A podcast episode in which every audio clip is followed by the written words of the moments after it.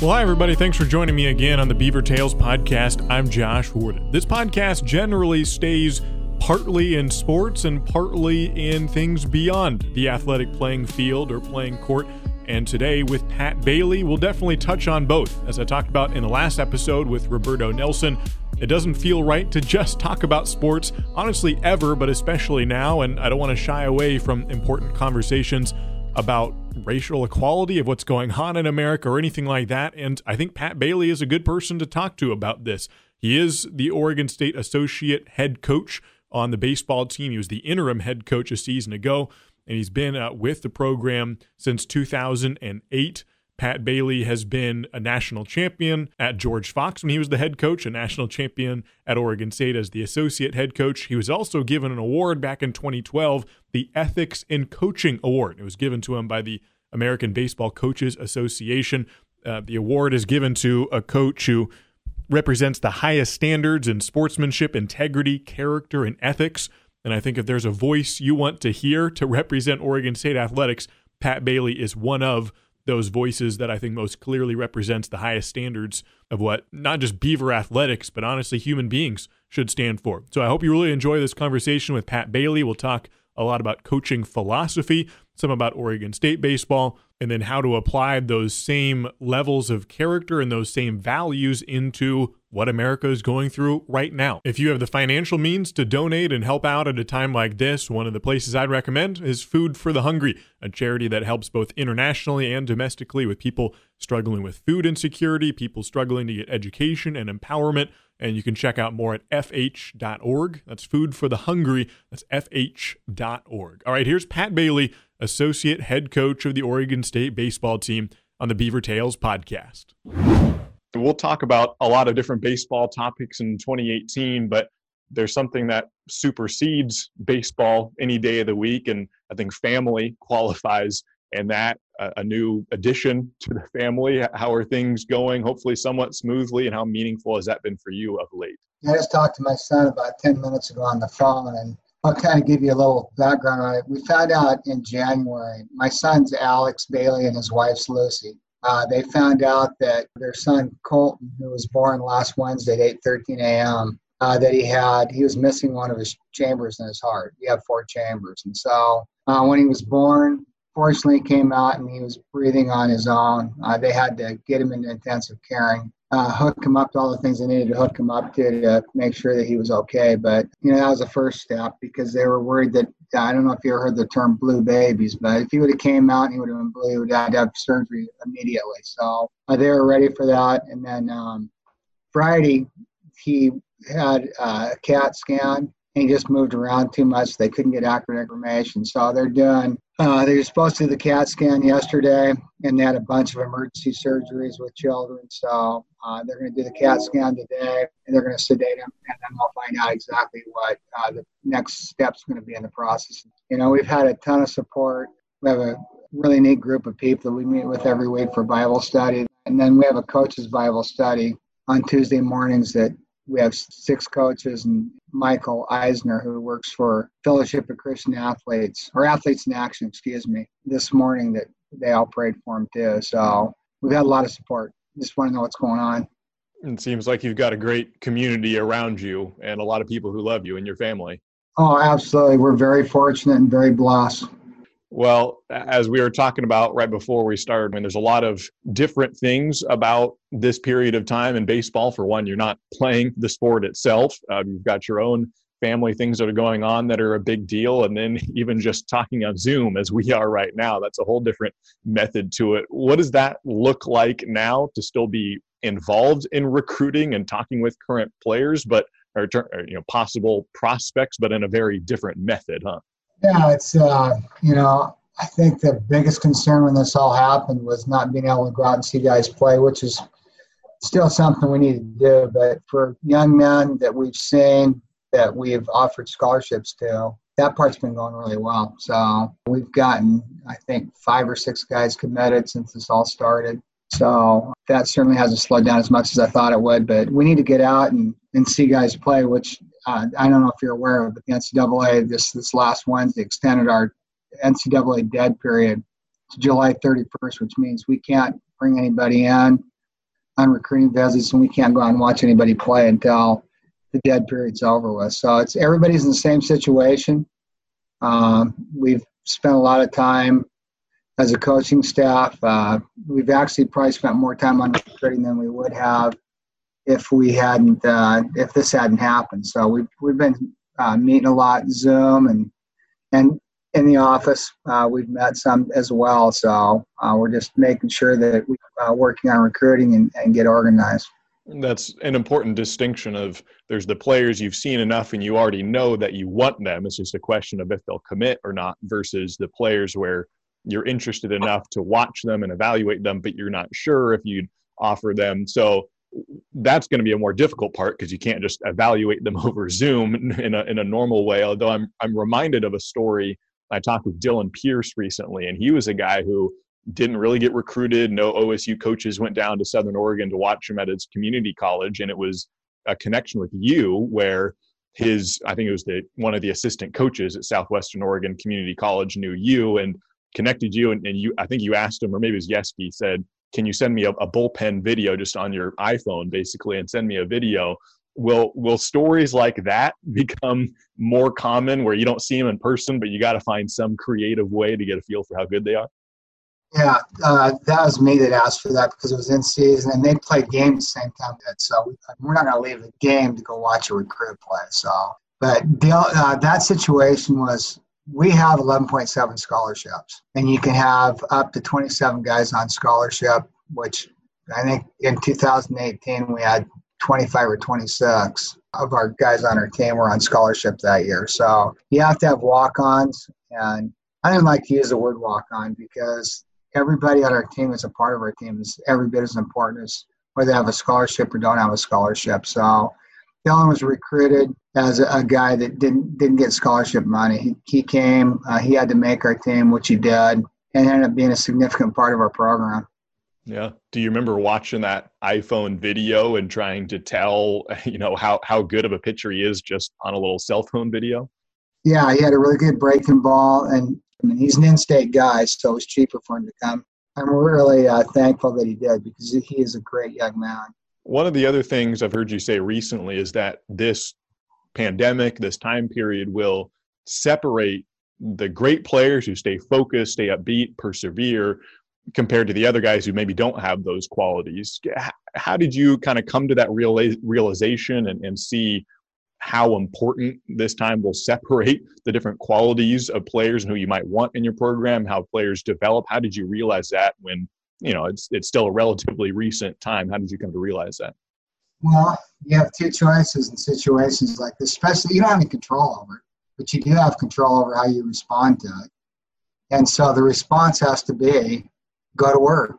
Uh, in spite of whatever you have uh, available to you and the opportunities that you're limited with you still have an opportunity to work and get better. And every day you wake up you're either getting better you're staying the same. And if you're staying the same, you're getting worse. Other people are going to pass you. So we want guys who want to pursue greatness. Uh, we don't even like it when we ask guys how you doing. They say good. We want them to say they're doing great. So that's just uh, kind of a benchmark of our program. We expect guys to make the most out of their God-given talent. and We expect them to do things that they didn't even think they could do. And part of that's just you got to go to work. So um, I think we have guys on our team have really good work habits, and I think they've done a good job of responding to this. And and Mitch, when we when this all happened, we almost immediately started Zoom, doing Zoom meetings uh, four times a week. We've had uh, major league players on. We've had our coaching staff do some of the Zoom meetings. We've had our nutritionist and our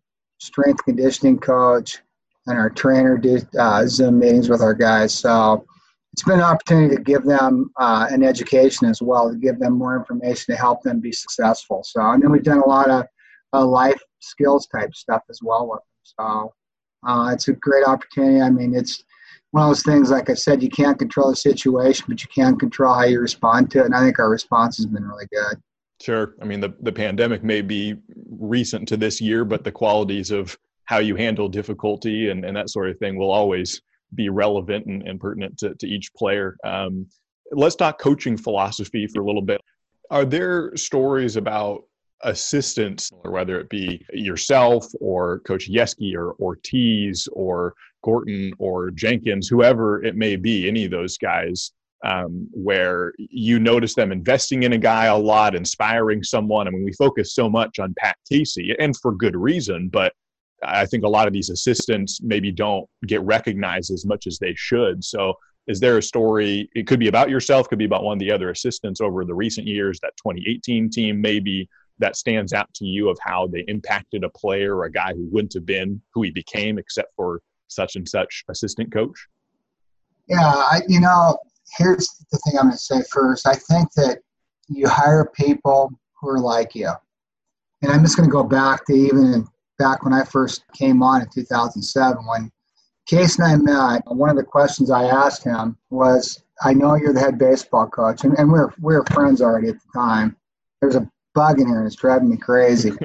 Looks like a little fruit fly. Anyhow, um, I asked him, I said, I know you're the head baseball coach, but I want to know what business you're really in. I think there's a lot more to baseball than just coaching baseball. And he said he was in the man building business. We probably ended up spending, I don't know, probably close to an hour just talking about that. What does that mean to be in the man building business? Because that is a really important question that I had to ask because of what I believe in. And I think baseball for me is a, a mission field for building men of character and helping men to become, if they choose to get married, great husbands, if they choose to have children, great fathers, and be great community members and, and great examples. We, we have a uh, saying, uh, do the right thing. So, I mean, that's whether you're with your girlfriend or you're out in the community. I mean, Corvallis is a small community. And our guys are treated like rock stars in this town. So, you know, you have a, you're, if you do anything wrong in this town, because it is a smaller town and everybody knows who our players are,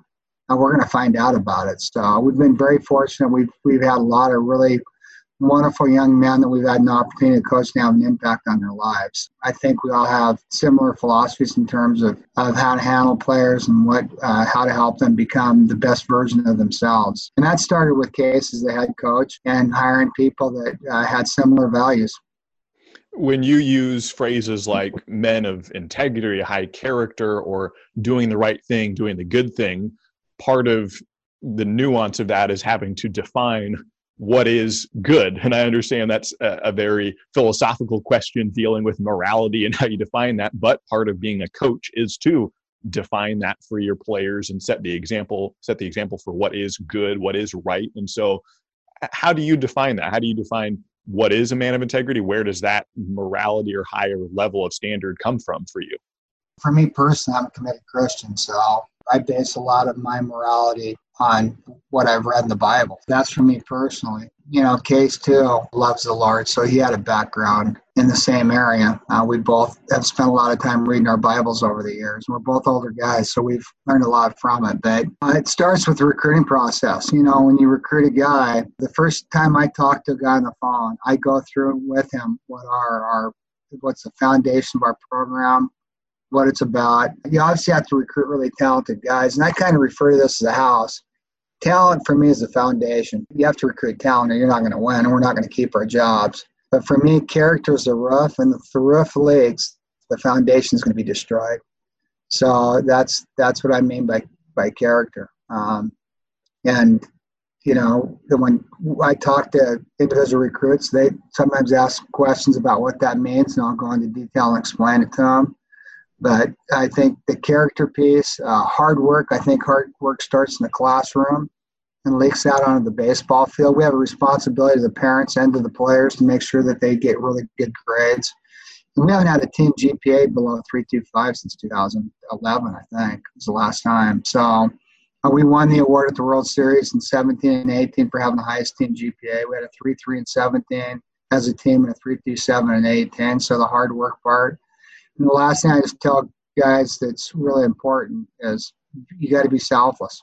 If you're not selfless, this is not a culture for you to be in. This isn't about our coaching staff. This isn't about any one single player. And the legacy of this program is this program is more important than, than any individual, and the team's more important than any individual. So uh, they have to abide by everything that we set up in terms of our outline of our. I wouldn't call them rules. I'd call them more guidelines of what we believe in uh, standards, if you will. So they have to abide by our standards, or they're not going to. They're just not going to match our culture, and they're not going to fit in when you have a, a, very strong foundation like that and you're you're very grounded in what you believe and have a lot of common ground with Pat Casey in that when you're recruiting players you may not always know what their you know faith background is some of them would have a similar one to you some of them might not you wouldn't limit the players you recruit to any one religious background but you may or may not have that in common. So when you're coaching them and you have that um, standard of integrity and how you know you're defining it for yourself you wouldn't force that on the players but it is what your personal inspiration is. How do you personally approach coaching when your philosophy is grounded in something very real and, and important to you for good reason? And then some of the players would share that faith with you and some don't. So how do you approach coaching a group of players where they're all like we talked about earlier everyone is different. So they're going to respond to your faith. And not that you're beating them over the head with it of course in practice but how, how if there's a story in particular how do you approach that where the players will respond to even that element in different ways? So that could get complicated sometimes.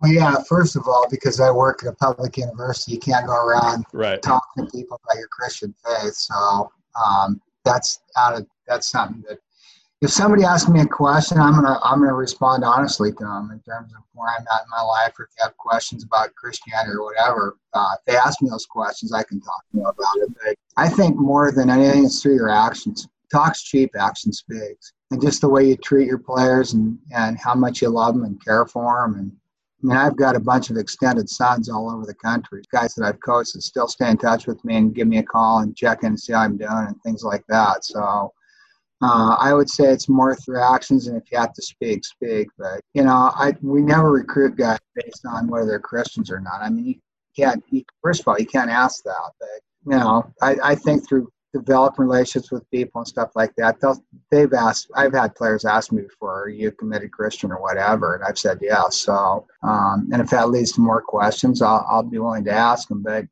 you know, I mean, things like Kyle Nobach, his first year here, he came up to me one day and he goes, Bales, I don't even know why I'm here. And I said, Kyle, you might be here for reasons way bigger than baseball. But you're here for a reason. I really believe that you're brought here for a reason, and you'll find that out as, as you develop here in our program. And of course, Kyle knows the answer to that now. And this thing's way bigger than baseball, way bigger than baseball. And I wish more coaches saw it that way because I think it's one of the reasons why we win so much is because players we care for them. We're going to hold them accountable. We're going to be truth tellers to them. We're going to do that in a loving way, but we're going to be truth tellers, and we really genuinely care for our guys. In, in one of the most important areas of where talk is cheap but actions speak loudly uh, in this in this day and, and honestly in the last couple of weeks um, have been especially important in America. And I saw you know a tweet you put out acknowledging some really tense times in America for a lot of reasons of protests and, and police brutality, racial injustice, and a lot of things that, like you said, actions speak so loudly. And so it, it would feel almost disrespectful to just talk about sports at a time like this and not acknowledge something that that transcends sports and is more important. And so there's no right words to say. And even if we did have the right ones, I don't expect you to have all the right words. And after all, it wouldn't even matter that much because talk is not the most important thing. But what is your takeaway on what maybe what actions would speak the loudest at a time like this to both people of minority or majority cultures and how you feel Americans need to respond at, at a time like this? Well, the first thing I'm going to tell you, what that police officer did was just downright evil. And for those other three guys to sit there and watch and not doing about it is evil. I mean, it's just no other way of putting it.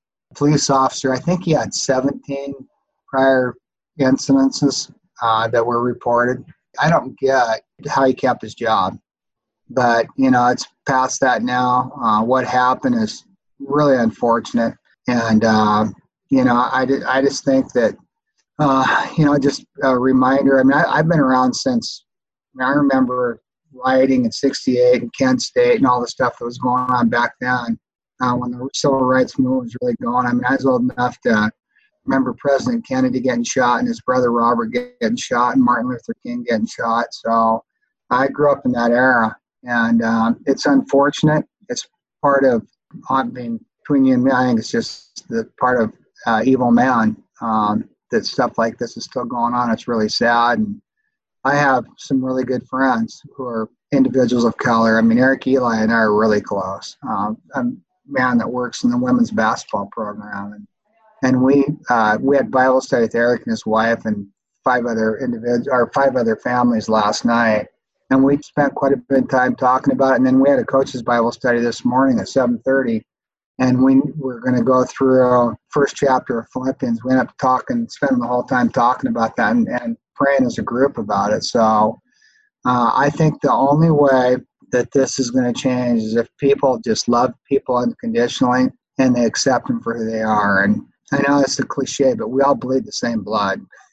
It's all red. I mean, it's just it. I I don't understand it, but I, I think it's because I know that we're supposed to unconditionally love everyone. So um, it's sad, it's unfortunate, but it's also part of just the evilness that's going on in our society today. Yeah, I, I appreciate those words, and it's encouraging to hear the conversations you've had and discussions about it, really wrestling with it and, and acknowledging the truth and not numbing it or, or pushing it away. So I appreciate that. Um, I'll come back if you got time to some questions more particular about 2018, but I want to finish this part of the conversation more about your philosophy and, and coaching and Oregon State more in general of one of the questions that's been really fun to talk about with the players who are on that national championship team is their takeaways from reaching a super high level of success of anybody can watch a national championship happen on TV and they can see the dog pile and they can see the elation and happiness and joy on those players' faces as they, win the national championship. But you don't see what they learned from that, how happy they were three months later, what they felt six months later. And so what I've been able to ask guys is what's something about winning a national championship that people don't realize? Did it did it give you that feeling of fulfillment that you expected? Did it teach you something else? Was there some takeaway? Um, so what about you as, as a coach and, and seeing how the players responded to it? Were there any lessons that you took away from winning a national championship and what that meant, if there were any surprises or what the players learned? Because not everyone wins a national championship and gets to learn that lesson firsthand. So what about you? Well, for me personally, I was a part of a uh, state championship in 1995 when I was at Westland. Uh, we won a national championship as a head coach of George Fox, and then I've been in the World Series three times here at Oregon State, and we won in 18. So I, it's crazy how fortunate, how blessed I've been during my coaching career, and and so that part, if you're just coaching to win national championships, you're doing it for the wrong reasons. If you're not doing it to build men of character, you're missing the point of why you should be coaching.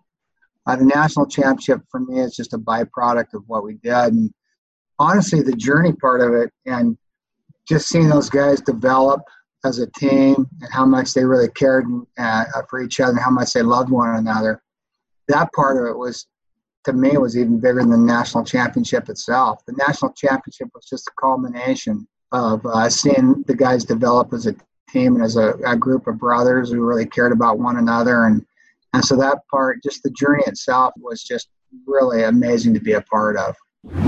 Well, I hope you've gotten a taste for what Pat Bailey brings to the table as a leader and, and a man in that Oregon State baseball program. And I'm appreciative of handling a question I didn't even tell him I was going to ask about racial tensions or what's going on in this country, but he rolled with it and, and gave an answer that was clearly well thought out and put some thought into. And that's encouraging to see of the conversations he's having and what he had to say. And I hope to have similarly meaningful conversations. And I hope you know you give me some feedback on whatever you want to hear and what sort of questions you want to be asked on this podcast. That's the bulk of the conversation I'll use on this episode. There is a whole nother part of the conversation I had with Pat Bailey that I'm not putting on this segment. I'm saving it exclusively for the documentary I'm producing on that 2018 Beaver baseball squad. So you'll have to listen to that documentary to catch the rest of this conversation. But I will include a bit of a teaser, one or two uh, uh questions I asked him later on about that 2018 postseason. We start with game two against Arkansas. If you remember the College World Series finals, where Cadyn Grenier had the foul ball and then hit a single. Now the game's tied against Arkansas in an elimination game, and Trevor Larnach stepped to the plate. The game was already tied in the top of the ninth inning and Trevor Larnach blasted one over the right field wall. So I asked Pat Bailey, who's part of his coaching duties is on the outfielders and on hitting. Trevor Larnach's the right fielder, and he was at the plate. So Pat Bailey had a keen eye on what Trevor Larnach was going to do at the plate. So here's Pat Bailey on that situation from Omaha in 2018.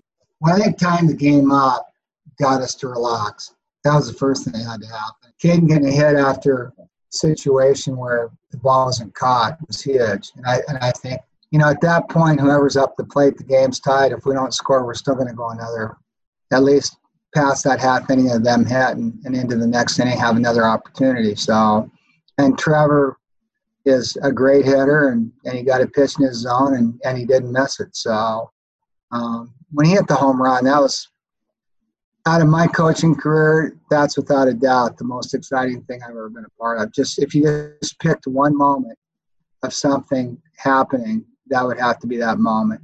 Um, just how quickly the table turned in that eighth inning. So, or top of the ninth, excuse me. So, yeah, it was it was an amazing moment. Uh, something I'm never going to forget. And uh, yeah, it just Trevor knew he was going to get a fastball.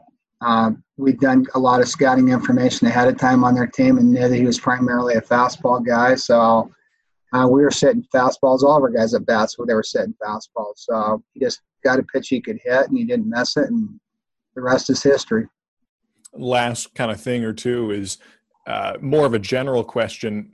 You know, there's a lot of moments that we see on television. I know to ask about them because they were obviously big moments, but being behind the scenes, seeing the locker room, seeing the the coaching speeches before and after games, seeing the plays firsthand, were there any other moments that stand out most vividly to you that get forgotten that that maybe uh, were behind the scenes so the TV cameras didn't catch them? Is there anything else that uh, deserves attention from Omaha or that postseason?